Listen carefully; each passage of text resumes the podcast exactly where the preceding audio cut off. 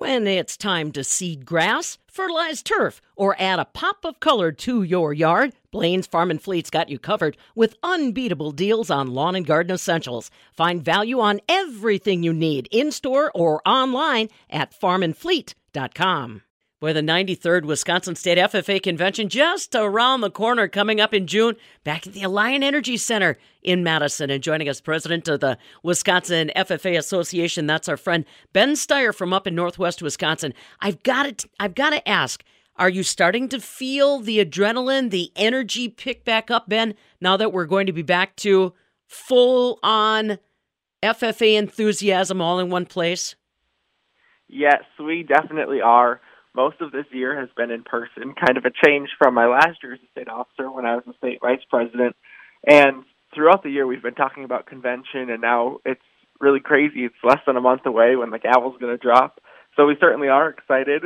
There's more work to be done yet before everything is ready to go, but the adrenaline is starting to hit. You're exactly right. Now, you know, there are some benefits, as anybody can attest. When the pandemic was on, business was getting done, but we were using a lot of technology. Uh, when it comes to back visiting chapters, banquets in the spring, all kinds of activities planned, give people a little sense on how you and your officer team have had to pivot kind of through the year, Ben. Mm-hmm. One of the things we did differently than a traditional FFA year was FFA week. So rather than having a fully in-person week, we last year we kind of had a virtual statewide push for FFA week. So this year it was somewhat hybrid. We did a lot of things out with chapters, but then we also had some statewide social media challenges and other programs that we pushed as a state, and then we did some virtual components as well. So that was one kind of difference. Now we're right in banquet season as banquets are starting to wrap up. And so for a lot of these chapters, we're seeing their first banquet for the first time in three years. And some of them, it's their first normal banquet if they kind of had a celebration that wasn't a full chapter banquet last year. So it's been interesting to kind of see these start up again, but it's really exciting that chapters can kind of get their foot in the door for what a banquet was and start to build that again. Um, and then another way that we're kind of adapting is with state convention this year. Our convention last year was in person, but it wasn't quite to the full extent. There were still some components that weren't fully there. So we're bringing those back more, and we also learned some things in terms of how we could do things in a more efficient way. So some of the award interviews are happening in are happening in person at convention, but then there's also some that are happening prior to convention virtually, and then that just opens up more time and makes things run a little more smoothly when we get down to Madison. And all the sessions will be live streamed too. So there's a lot of things we learned from it that we can apply to this year, but also a lot of valuable in-person connection aspects that are still staying the same that were pre-COVID. Yeah, give me your perspective, Ben. Like you said, you've been out now, banquets and uh, different competitive events. Are you sensing that there is more interest in these events? You know, sometimes you don't realize what you got until it's taken away. There's been a lot of discussion about people really re engaging in a big way on a lot of events they missed. What are you seeing as far as those FFA face to face events? Yes, I would definitely say that the energy is back up in some aspects, even greater than it was prior to COVID we recently had our state CDEs done in Madison, and the CDEs or career development events have been a little different this year, where they had virtual screeners for students to go through, so they needed to qualify to get to state. But the students at state were so excited to be there. They were all the top notch teams because they had to go through multiple rounds of qualifying in order to get there. and similarly, with the banquets we've been attending, it's clear the students are excited to be back, and maybe some of the members, it's their first banquet that they've attended, and they're an officer helping to run it, just because of how things have been the last few years. Mm-hmm. But regardless, they're still willing to learn and excited.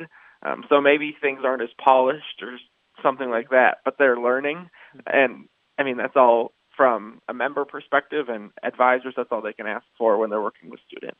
So I think energy and overall excitement is back up, and it's just kind of a learning curve as we get back in the swing of things. Am I correct, Ben? Again, Ben Steyer's along with us, president of the Wisconsin FFA Association. Am I correct?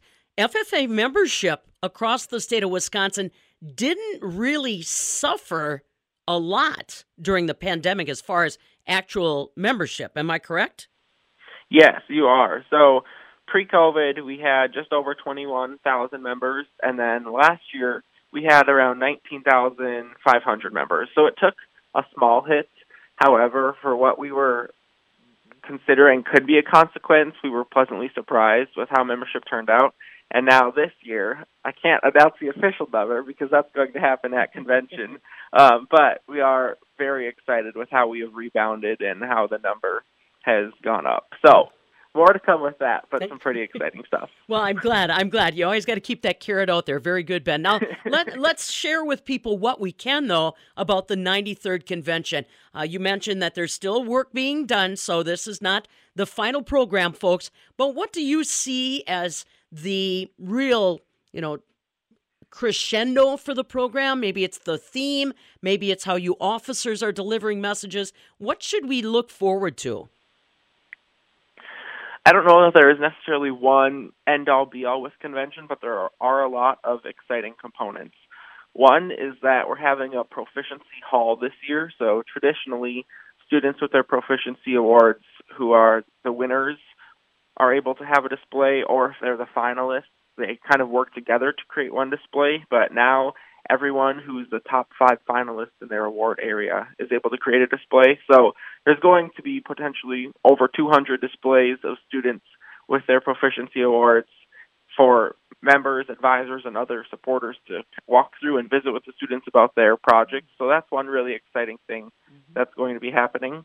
We're also welcoming Courtney Zimmerman home. So awfully excited for her to be joining us at State Convention as she's been traveling as the National Central Region Vice President this year. But I'm really excited to hear her keynote and what she has to share with us, but also just to welcome her home to Wisconsin and celebrate her once again.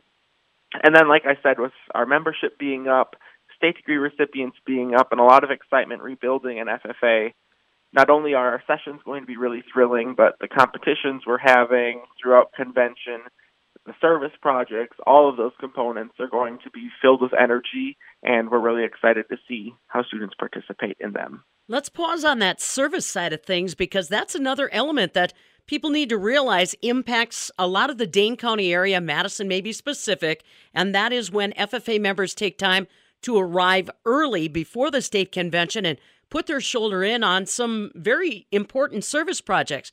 I hope that those are all back reattached to the convention, Ben. Yes, they are to some degree. So, while we were planning convention here, we weren't able to get back in the community for the day of service. That was one thing that wasn't able to happen quite like it was pre COVID. We didn't have it last year, and it sounds like this year we're still unable to travel out in the community. Hopefully, something we can bring back next year.